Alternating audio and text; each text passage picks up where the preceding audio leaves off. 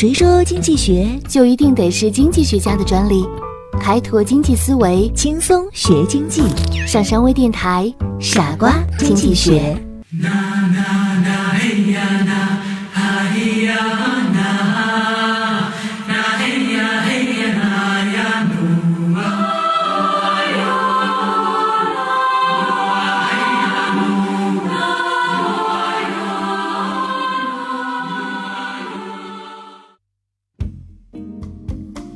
大家好，欢迎收听今天的傻瓜经济学，我是上山。今天我们来谈一谈商品。说到商品，可能很多人会说，对于商品我们太熟悉了，每天的吃穿住行，样样离不开商品。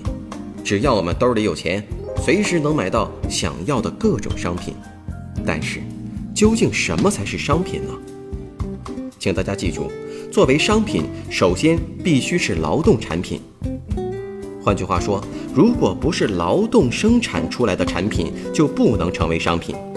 比如自然界中的空气、阳光，虽然是我们所必须的，但这些都不是劳动产品，所以它们不能叫做商品。作为商品，还需要满足的一个条件就是它可以用于交换。商品总是与交换分不开的，也就是说，如果不是用于交换的，即使是劳动产品，也不能叫做商品。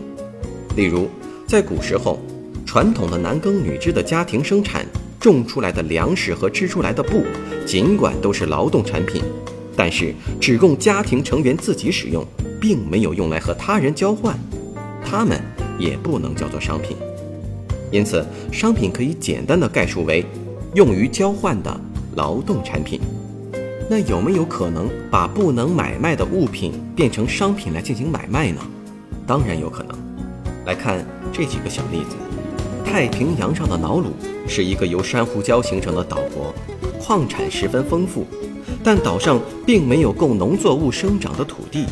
为了解决这个问题，瑙鲁一方面出口矿石，另一方面进口泥土，以便种植农作物。好吧，我承认这个例子并没有什么实际的指向性。那么来看下一条。世界上最奇特的商品，莫过于丹麦格陵兰岛上的冰山了。这些都是十万年前的冰，被认为是最纯净、没有污染、杂质很少，因此一经推广很受欢迎。而日本商人则将田野、山谷和草地上的清新空气，用现代的技术把它们变成了一个个空气罐头，然后向在闹市饱受空气污染的市民出售。当购买者打开空气罐头，靠近鼻孔，顿时香气扑鼻，沁人肺腑。